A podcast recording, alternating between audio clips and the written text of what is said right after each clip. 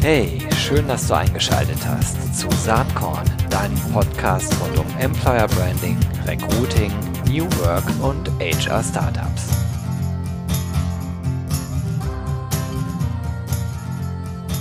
Hallo und herzlich willkommen zu Saatkorn, deinem Podcast rund um Employer Branding, Personalmarketing und Recruiting. Ja, und heute passiert hier was Besonderes, denn wir reden wahrscheinlich wenig über Employer Branding und Recruiting, dafür ganz, ganz viel über Unternehmenskultur, New Work Ansätze und äh, Leadership. Und bei mir ist heute Carsten Vierke, der ist CEO bei Signify. Das ist äh, ein Unternehmen, was äh, ehemals Philips Lighting hieß. Es geht also ganz viel um Licht. Und ähm, ja, Carsten, ich freue mich sehr, dass du heute dabei bist und vielleicht kannst du dich den Hörern und Hörerinnen einmal kurz ein bisschen vorstellen. Alles klar. Hallo, guten Morgen, lieber Gero, liebe, liebe Zuhörer. Ja, mein Name ist Carsten Vierke, ich bin 47 Jahre alt, Vater von Zwillingen, äh, in Hamburg lebend, ähm, und seit 20 Jahren bin ich in der Company Philips Lighting oder Signify. Ähm, eine Company, die 30.000 Mitarbeiter hat, 7 Milliarden Euro Umsatz macht und sich mit Licht beschäftigt. Wir sind seit äh, 2016 eigenständig, das heißt, an Börsen notiert und ich bin seit über drei Jahren in der Führung der deutsch-österreichischen Schweizerischen Organisation und habe vor allen Dingen ähm, alles mitmachen dürfen, was man so mitmacht, wenn man einmal ähm, quasi von Philips ausgegliedert wird in eine Shareholder Company, einen neuen Namen bekommen. Ich habe, ähm, bin an Börse notiert. Also wir haben viele Dinge gemacht, die man machen muss, um halt eben am Markt in einer dynamischen Welt wie der jetzigen digitalen Welt erfolgreich zu sein. Hm. Mega spannend hört sich das an. Da werden wir auch gleich ein bisschen drüber sprechen, äh, insbesondere äh, über das Thema Führung. Aber vielleicht können wir ganz kurz noch ein bisschen bei dem bleiben, was ihr so macht. Du hast es äh, angedeutet, es geht um Licht. Ähm, jetzt ist Licht ja was, wo jeder Mensch einen Bezug zu hat. Und ich vermute, Signify kennen die allerwenigsten ähm, Hörerinnen und Hörer. Ich will jetzt nicht despektierlich sein, aber ich gehe mal davon aus, dass das so ist. Aber wahrscheinlich hat jeder Produkte von euch zu Hause, oder wie ist das? Absolut. Also das, was, was in der Signify steckt, ist der Philips-Brand. Das heißt, jede, jede Lampe, die ihr kauft ähm, beim, beim Großhandel oder beim, beim Baumarkt, wo Philips draufsteht, dahinter steckt die Firma Signify. Signify ist ähm, entstanden aufgrund der Ausgliederung. Und aber wir sind dann eben quasi der exklusive ähm, Hersteller die, der, des Brands ähm, Philips. Und ähm, wir stecken quasi wenn man an die Decke guckt, bei jedem Rewe sind wir an der Decke, aber wir stecken halt eben auch bei den äh, Regalen, wenn man ins Regal greift. Ich glaube, unsere bekannteste Marke ist der Hue. Das ist die, eine, eine, eine, eine, eine Lampenfamilie, eine Familie, die halt eben ähm, dazu gedacht ist, dass man Atmosphäre schafft, dass man ähm, Steuerung schafft. Man hat mit der Veränderung der, der Lampentechnologie von konventionell auf LED eben viele Möglichkeiten gehabt. Und die Hue ist, glaube ich, das bekannteste, was der Konsument von uns kennt, neben dem normalen Philips Brand. Das ist korrekt. Ja. Hm. Ist ein spannendes Thema, finde ich, weil Licht ja ganz viel äh, mit dem Empfinden des Menschen auch zu tun hat. Und ähm, vielleicht ist das jetzt ein bisschen weit hergeholt als, äh, als Übergang, vielleicht aber auch nicht. Äh, wenn man mit so einem Thema arbeitet, ähm, dann äh, hat Atmosphäre, Stimmung sicherlich eine Bedeutung auch in der Art und Weise, wie man miteinander umgeht in einem Unternehmen. Oder wie ist da deine Haltung dazu? Das ist, ja, das ist absolut richtig. Also wir, wenn man einen Prozess durchmacht, wie, wie viele ähm, in den vergangenen 10, 15 Jahren, nämlich die Digitalisierung eintritt und wir im Grunde genommen als, als Hersteller von Licht von einer konventionellen Beleuchtung auf eine LED-Beleuchtung gehen, dann ist das eine Digitalisierung, die man gewinnen und verlieren kann. Ne? Wir, man, kann, man kann das Thema annehmen oder nicht annehmen, aber Sie müssen, oder du musst dir vorstellen, Gero, eine Allgebrauchslampe hat 1000 Stunden Lebensdauer gehabt und dann kommt auf einmal eine böse LED und die hat 100.000 Stunden Lebensdauer. Das heißt, jeder Business Case funktioniert nicht mehr. Das bedeutet, man, man verkauft nicht mehr Produkte, man verkauft Services, man verkauft Systeme. Und in diesen Systemen ähm, gibt es natürlich Möglichkeiten, die genau, was du eben angedeutet hast. Ähm, wenn ich nach Hause komme und die Stimmung ist schlecht zu Hause und ich mache die Musik an und dann hüpft aber mit der Musik nicht nur die, die, die Geräuschkulisse, sondern auch die ganze, das ganze Haus in seinen verschiedenen Lichtfarben, dann ist das halt eben etwas, was natürlich eine Stimmung beeinflusst. Mhm. Und ähm, genau diese Stimmung, die, die man da mitteilen kann, die muss sich auch im Konzern widerschlagen, weil nämlich die Anforderungen total andere sind zu denen, wie sie früher waren. Das ist ja, ja eigentlich so ein bisschen der Klassiker. Ne? Was du beschreibst, ist eigentlich die Digitalisierung. die alle Unternehmen und Branchen äh, in unterschiedlicher Geschwindigkeit zu unterschiedlichen Zeitpunkten ereilt oder ereilt hat. Und ähm, das, was ich so erlebe, ist eigentlich immer sehr, sehr ähnlich. Die Mitarbeiter, die ein Unternehmen groß gemacht haben, bis zu dem Zeitpunkt, wo die Digitalisierung ein, äh, also wirklich Einzug hält, sind nicht unbedingt die Mitarbeiter, die den Zukunftsbestand des Unternehmens garantieren oder Wachstum in der Zukunft garantieren. Und so befinden sich viele Top-Führungskräfte, Top-Führungskräfte-Teams genau auf dieser Schnittstelle. Man genau. muss natürlich die alten Mitarbeiter irgendwie mitnehmen und man muss aber auch neue Mitarbeiter gewinnen, die äh, eben digital denken und arbeiten können, um ähm, die Zukunft garantieren zu können. Also kannst du mit dieser, mit dieser Zerreißprobe was anfangen? Ja, das, das, das, was du beschreibst, ist genau das, was, was, man, was man hat. Man hat die Möglichkeit, den Kampf anzunehmen, also der Digitalisierung zu folgen, oder man kann sie verschmähen. Ne? Also man kann es wie immer wie Kodak die gesagt haben, es gibt keine digitale äh, Fotografie. aber auch irgendwann kein Kodak mehr. So ist es, genau. Und, und, und, wir haben halt eben den Kampf angenommen und wir haben gesagt, wir, kann man, wir machen daraus was. Und es ist uns halt eben gelungen, ähm, dieses ganze Thema Digitalisierung in der Beleuchtung voranzutreiben. Wir sind ähm, da führend, aber es geht nur durch Menschen. Und jetzt sind wir bei dem Punkt, was du gerade erwähnt hast. Ja, die ganze Kultur muss sich umstellen. Und du hast recht, viele Mitarbeiter, die in der Vergangenheit Produkte verkauft haben, sind nicht in der Lage, sich schnell genug umzustellen, Systeme und Services zu verkaufen. Aber es ist meine, es ist unsere Aufgabe, diesen Menschen zu helfen und Wege zu finden, sich zu trainieren, sich zu qualifizieren und den Weg dahin zu finden. Aber es beginnt vor allem mit, einem, mit einer anderen Geschichte, nämlich der Geschichte, sich wohlzufühlen in einer Company, die sich verändert. So, und dieses Wohlfühlen hat viele Komponenten. Wir zum Beispiel, wir duzen uns alle. Mir ist extrem wichtig, dass ähm, ich bin ein Teil der Company. Ich bin, ich bin zwar der Geschäftsführer und der CEO, aber ich bin vor allen Dingen ein Teil der Company und meine Aufgabe ist ganz simpel. Meine Aufgabe besteht darin, die Leute in die Lage zu setzen, arbeiten zu können und ausgestattet zu sein mit dem richtigen Wissen und den richtigen Einstellungen, um ihren Job zu machen. Hm. So, und, das, das ist interessant. Ne? Ich, ich habe dich natürlich gestalkt auf LinkedIn und wenn man auf LinkedIn guckt, dann steht unter deinem Namen direkt CEO driving teams to sustainable successes in the world of lighting in Dach region. Und das ist genau das, genau. was du gerade sagst, ne? Ja. Das ist, woran, woran ich fest glaube. Ich glaube an Menschen. Ich glaube, dass Menschen die Enabler sind, die Digitalisierung möglich machen. Und ich muss, ich muss zusehen, dass ich sie in die Lage setze, dieses auch zu tun. Das hat manchmal sehr harte Konsequenzen, dass sie uns verlassen müssen. Aber es besteht darin, dass Grunde genauso viele Menschen vor wie, wie, vor wie nachher hat, die in der Lage sind, diesen Job zu machen. So. Und diese Qualifizierung, ähm, die erfolgt durch verschiedenste Themen. Und das ein Thema ist, wie ich gesagt habe, ähm, Weiterbildung. Aber was wichtig ist, dass die Leute ihre Energie behalten. Diese, wir sind in einer extrem schnellen Geschichte unterwegs. Ich habe zum Beispiel angefangen, dass am Wochenende dürfen zwar, da kann jeder arbeiten, aber darf keine E-Mails mehr schreiben. Warum nicht? Weil jeder von uns hat mittlerweile ein, ein Smartphone und ich möchte, dass die Mitarbeiter wissen, dass sie am Wochenende nicht von anderen Leuten bedrängt werden, Dinge zu tun. Das heißt, ähm, jeder kann arbeiten, aber keiner kann den anderen stören, indem man nämlich das Smartphone nutzt und einmal draufschaut. Das ist eine, eine Maßnahme. Dann habe ich eingeführt, dass jeder sich duzt. Ich muss dazu, ich muss dazu führen, wenn ich interessant sein will im Arbeitsmarkt, dass wir jetzt anders sind. Wir haben zum Beispiel Workplace Innovation. Also wir haben keine Arbeitsplätze. Auch ich habe keinen Arbeitsplatz. Das heißt, ähm, das heißt äh, ihr kommt morgens ins Büro und äh, lockt euch irgendwo ein. Genau. Jeder sucht sich einen Platz, der gerade frei ist und dann, äh, dann läuft das entsprechend. Genau, also jeder hat, wir haben gewisse Neighborhoods. Neighborhoods sind Bereiche, wo man verschiedene Personen wiederfindet. Ähm, und aber in dem Bereich kommt man rein, man, man lockt sich ein. Und ähm, ich habe die Organisation vor, vor vier Jahren, als wir ins neue Gebäude gezogen sind, Workplace Innovation eingeführt habe, schon in die Lage versetzt, quasi auch von Home, von zu Hause zu arbeiten. Das bedeutet, ähm, ich habe eine Betriebsvereinbarung geschlossen ähm, die besagt, dass der Mitarbeiter zwei Tage die Woche zu Hause arbeiten kann.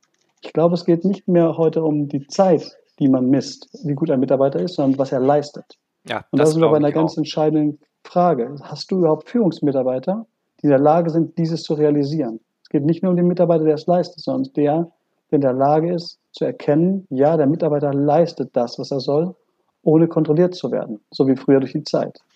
Für mich hat das ganz viel mit der Frage zu tun, hast du eine Vertrauens- oder eine Misstrauenskultur? Absolut. Ich will mal kurz beschreiben, was ich damit meine. Also eine Misstrauenskultur geht für mich einher mit einem strengen autokratisch-hierarchischen Führungsverständnis. Ne? Der Chef ist oben, der sagt, was zu tun ist. Es gibt keine Widerrede, weil der Chef natürlich auch am besten Bescheid weiß. Das ist ja so ein bisschen das Bild, was äh, in den 90er und vielleicht auch Anfang 2000er Jahren sehr stark ähm, präsent war in vielen Großorganisationen. Ich glaube, dass man heutzutage damit nicht mehr weiterkommen kann. Äh, das Beispiel ähm, ähm, Corona jetzt und die ganze Homeoffice-Situation, da kommen wir gleich noch drauf, zeigt, äh, dass man eigentlich eine Vertrauenskultur haben muss, ne, wo es eher um die Ergebnisse geht, und weniger um die Frage, habe ich die jetzt äh, im Büro oder zu Hause erzielt oder von mir aus irgendwo in der Sonne liegend am See mit dem Laptop auf dem Bauch, ähm, spielt keine Rolle. Hauptsache das Ergebnis wird erzielt. Setzt aber voraus, wie du gerade sagst, dass ich die richtige Führungsmannschaft am Start habe und dass die Mitarbeiter diese Eigenverantwortung auch leben. Das ist ja viel mehr Freiraum äh, und das hört sich im ersten Moment ganz toll an. Im mhm. zweiten Moment ist klar, dass dieser Freiraum auch gefüllt werden muss. Ne? Also das finde ich ja. äh, so wichtig. Also warum ist Vertrauen so wichtig? Weil das durch Empowerment dann gesetzt wird. Also die Geschwindigkeit, es gab so einen schönen Satz mal, ähm, nicht die Großen fressen die Kleinen, sondern die Schnellen, die Langsamen. Ich bin fest davon überzeugt, dass das richtig ist. Aber das geht, wenn man schnell werden will in so einem Konzern wie wir sind, dann muss man die Leute die Kraft lassen, selbst entscheiden. Und das geht nur über Vertrauen. Wie seid ihr denn jetzt mit der Krise umgegangen? Du hast eben gesagt, äh, schon vorher war Homeoffice äh, ganz normal, zwei Tage die Woche. Ähm, sitzt ihr jetzt im Büro? Sind alle zu Hause? Gibt es eine Mischform? Wie habt ihr das bewältigt, den Lockdown? Ja, also ähm, wir, sitzen, wir sitzen alle zu Hause. Ähm, also wir machen alle quasi Working from Home. Aber das war für uns kein großes Problem, wie ich schon angedeutet habe weil wir die Leitung und diese, die Voraussetzungen schon vorher geschaffen haben, dass die Leute von zu Hause arbeiten können. Das heißt, das war ein sehr, sehr smoother Übergang, was ähm, sich dann halt eben dann noch verstärkt hat, dass die Leute jetzt mehr noch dem Medium Video vertrauen und so weiter. Also zu Hause gearbeitet haben sie alle schon. Ähm, das haben wir vorbereitet gehabt. Ähm, eine Notwendigkeit zu erleben, dass man verschiedene Dinge ersetzen kann durch ähm, Videocalls oder Telefoncalls, wie wir sie jetzt führen. Wobei ich aber wirklich festhalten möchte, der Kontakt zu Menschen ist das Wichtigste, was es gibt. Und alles, was wir medial machen, sind nur additive Effizienzmaßnahmen. Mhm, okay. Ähm, wie gehst du denn mit den Mitarbeitern jetzt um oder wie geht euer Führungsteam damit um? Also ich nehme an, ihr habt eine technische Plattform, wahrscheinlich ist es Microsoft Teams, auf der ihr arbeitet. Genau. Ähm, dann wird es wahrscheinlich viele Konferenzen geben. Äh, Gibt es irgendwie auch so Hangouts, äh, die rein äh, sozusagen, ich sag mal, der kulturellen Identität dienen? Damit machen wir ganz gute Erfahrungen im Moment, dass mhm. wir äh, vielleicht alle zwei Wochen äh, alle mal zusammenholen in einem großen Call und einfach auch mhm. mal so ein bisschen privat schnacken, um so Absolut. ein bisschen äh, zu zeigen, dass wir alle noch da sind. Ja, wir, wir, wir nennen das virtuelle Coffee Corner Runden. Das heißt, ähm, da geht es gar nicht so sehr darum, dass man über, nur über Business redet, sondern dass man in kleinen Gruppen sich zusammenfindet, virtuell redet, als auch in größeren Gruppen. Ich finde immer größere Gruppen schwieriger. Also was ich tue, ich wähle mich also ganz bewusst als Geschäftsführer auch mal in die kleineren virtuellen Coffee Corner Runden meiner Teams ein, um den Leuten die Möglichkeit zu geben, quasi näher ranzurücken an mich, weil ich natürlich für sie der, der, der Informationspunkt bin. Ne? Ähm, das ist ein Thema, das da muss man sich umstellen. Diese die Runden, die man sich normal getroffen hat, finden jetzt virtuell statt. Das geht aber alles, solange man in der Lage ist, das Video zu nutzen. Wenn man das Video nicht nutzt, dann wird es schwierig. Mhm. Ja, das, das kann ich nachvollziehen. Sag mal, so ganz persönlich gesprochen, äh, was hat Corona für dich selbst eigentlich verändert? Äh, fehlt dir irgendwas ganz besonders? Äh, Gibt es Dinge, wo du sagst, hey, das habe ich durch äh, diese, diese Lockdown-Situation gelernt und das können wir auch später so weiterführen, wenn sich vielleicht alles wieder anfängt zu normalisieren. Was sind so deine bisherigen äh, Erfahrungen? Was ist dein hm. Zwischenfazit? Also, was mir ganz toll fehlt, Gero, das ist mein Büro. Und damit meine ich nicht mein Büro, mein Arbeitsplatz, sondern das, das, das Miteinander meiner, äh, innerhalb meines Teams. Für mich ist es wichtig, Kontakt zu den Teams zu halten. Also wenn ich morgens zur Arbeit gehe, dann weiß ich meistens noch gar nicht, wo ich sitze. Das Schöne ist, Wenn ich dann reinkomme, dann setze ich mich dahin, wo, wo, meine, wo, mein, wo mein Kalender und meine Agenda sagt, wo ich am meisten mich aufhalten werde. Und dann herrscht erstmal Ruhe um mich rum. Für zehn Minuten, für zehn Minuten. Und dann verfallen alle in ihre normalen Arbeitswelten zurück und ich bin ein Teil dessen. Und ich brauche Menschen. Und Menschen kommunizieren miteinander. Und das, was mir am meisten fehlt, ist das Büro. Ich hoffe also, dass wir irgendwann in die Büros zurückgehen können. Was das aber für mich bedeutet hat, ist, dass ich gelernt habe, dass man auch eine Organisation wie die unsere, die nun wirklich auch eine halbe Milliarde Euro Umsatz dreht in, in Deutschland, Österreich, Schweiz, ähm, steuern kann über längere Zeit durch eine Homeoffice-Situation. Und das im Wesentlichen durch die neuen Medien, die wir vorher zwar genutzt haben, aber nie ausgenutzt haben. Und dieses Ausnutzen, dieses sich damit bekannt machen und sich zufriedenstellen, das ist das Neue, was passiert ist. Auch für mich selbst. Mhm. Glaubst du, dass äh, viel davon bleibt, also nach der ganzen Corona-Situation? Ich glaube, es gibt gar keine Nach-Corona-Situation. Ich glaube, Corona ist ein Phänomen, was uns jetzt begleiten wird und wird uns begleiten in unseren, man wird es nicht mehr Corona nennen, es wird einfach nennen die Zeit nach Corona, ähm, weil wir viele Dinge wie zum Beispiel die Videoinformation oder die, die Teams-Plattform einfach ganz anders nutzen werden. Bleiben sind immer Dinge, die, wo ich sage, die haben sich bewährt, weil sie gut waren. Und das ist zum Beispiel das Miteinander von virtuellen Gruppen, die sich treffen. Da bin ich mir sehr sicher, dass das klappen wird. Ähm, was nicht passieren wird, ist das Thema Reisen, Reisekosten. Also ich bin überzeugt davon, dass man genauer hinschauen wird, ähm, wie viel man noch reist und wie viel man nicht mehr reist, oder was man vielleicht mit, mit, mit einem Videocall machen kann. Das wird, glaube ich, was sein, was sehr genauso geguckt wird. Das ist was, was ich zumindest für mich ganz persönlich auch jetzt schon mitnehme. Ich habe irrsinnige äh, Reisezeiten gehabt vor Corona, du vermutlich auch. Mhm. Und ähm, äh, merke jetzt, dass vieles von dem auch, äh, auch so geht. Ne? Also man muss nicht ja. überall immer persönlich sein, wenn man auch eine Videokonferenz machen kann. Was mich nochmal interessieren würde, ist äh, das schon mehrfach angesprochene Workplace Innovation Konzept. Mhm. Ähm, ich glaube, wir können uns grob vorstellen, was es ist, haben wir eben schon gesagt. Ne? Man kommt morgens ins Büro, setzt sich an einen freien Platz, arbeitet dann dort mit den äh, elektronischen Devices, die man so hat. Aber es war ja sicherlich bei Signify auch mal anders. Und äh, du hast ja eben schon gesagt, wir haben das eingeführt. Wie war das? Wie haben die Mitarbeiter das wahrgenommen? Wahrscheinlich gab es da auch erstmal Widerstand dagegen, oder? oh ja, Gero, da gab es richtig Widerstand. Man muss sich vorstellen, dass äh, man hat vorher sein, sein ein Einzelbüro gehabt sein Großraumbüro und dann sollte man sich umstellen. Man hat kein Foto mehr auf dem Platz und ich soll mir einen Platz morgens suchen. Nein, es gab natürlich großen Widerstand. Aber dieser Prozess der Workplace Innovation ist ein Prozess, den man gemeinsam gehen muss mit den Mitarbeitern. Es hat uns drei Jahre von der Entscheidung gekostet, bis hin, dass wir eingezogen sind. Und der größte ähm, Kritiker war in dem Fall natürlich unser Betriebsrat, der heute der größte Fürsprecher für Workplace Innovation ist. Das ist ja interessant. Ähm, wie, wie hat sich das äh, gewandelt und was sind die Argumente heute, äh, das so gut zu finden für den Betriebsrat? Weil, eine, weil wir eine unglaubliche Flexibilität für unsere Mitarbeiter haben, von zu Hause zu arbeiten, im Büro da zu arbeiten, wo man gerne ist.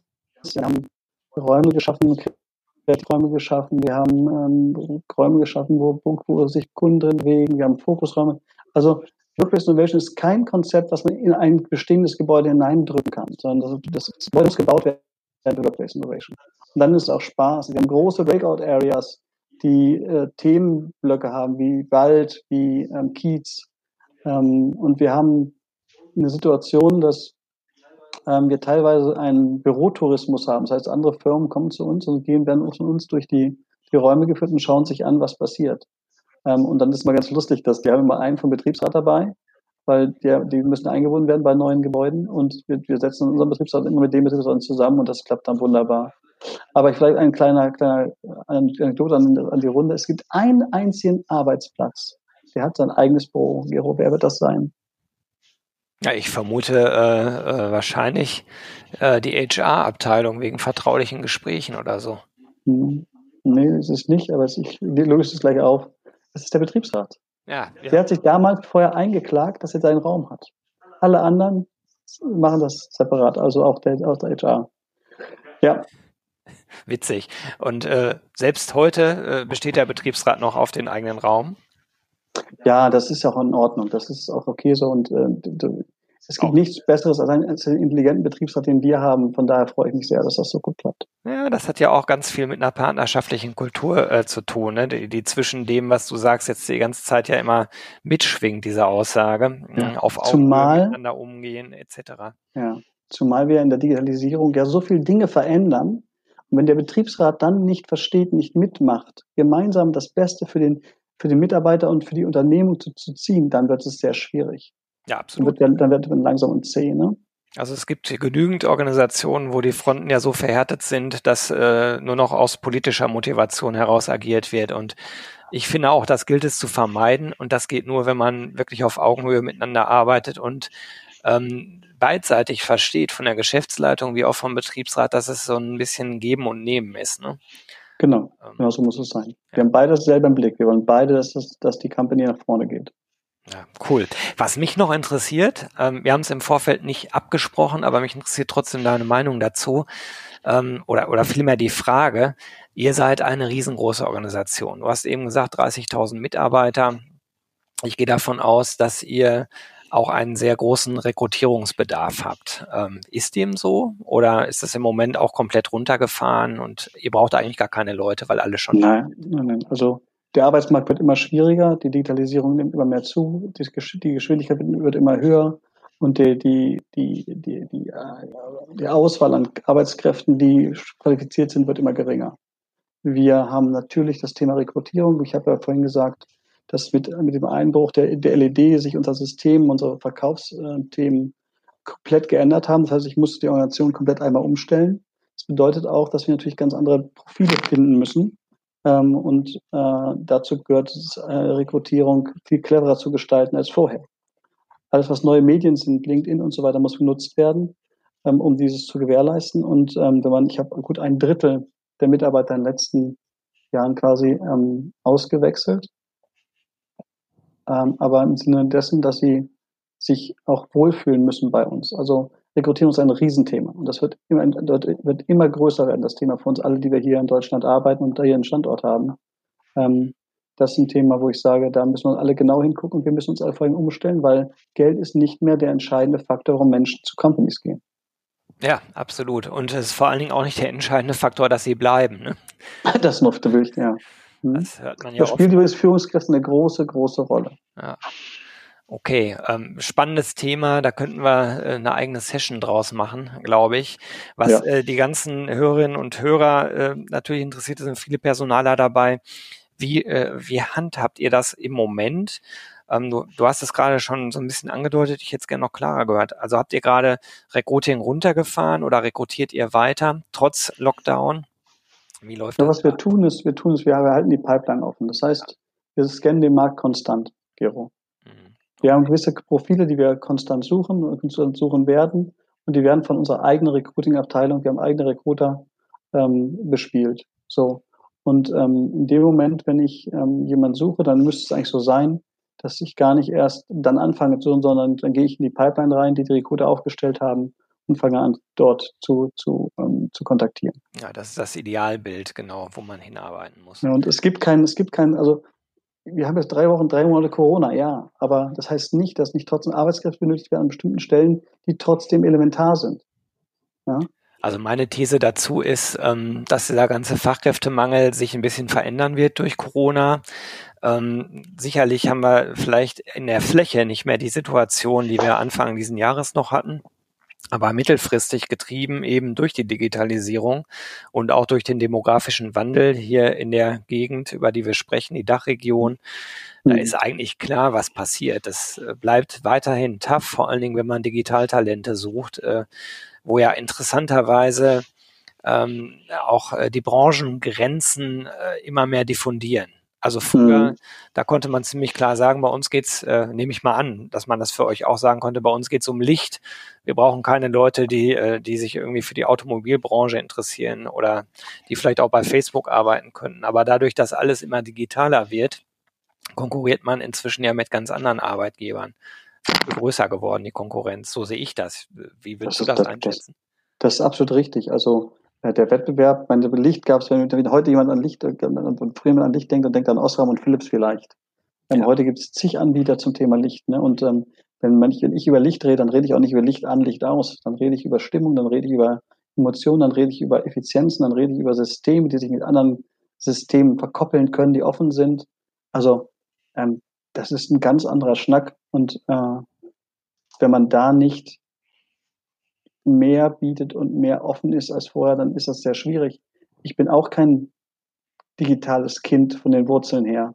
Aber wenn ich mich nicht einstelle darauf, was eben gerade passiert, dann werde ich ganz schnell überrannt werden als, als Führungskraft. Ja. Zum Abschluss äh, habe ich äh, irgendwo gelesen, äh, da wurdest du äh, nach einem Leitsatz gefragt und sagst, äh, du darfst jeden Fehler machen, aber du musst daraus lernen. Ähm, Richtig. Vielleicht kannst du da noch ein bisschen was zu sagen.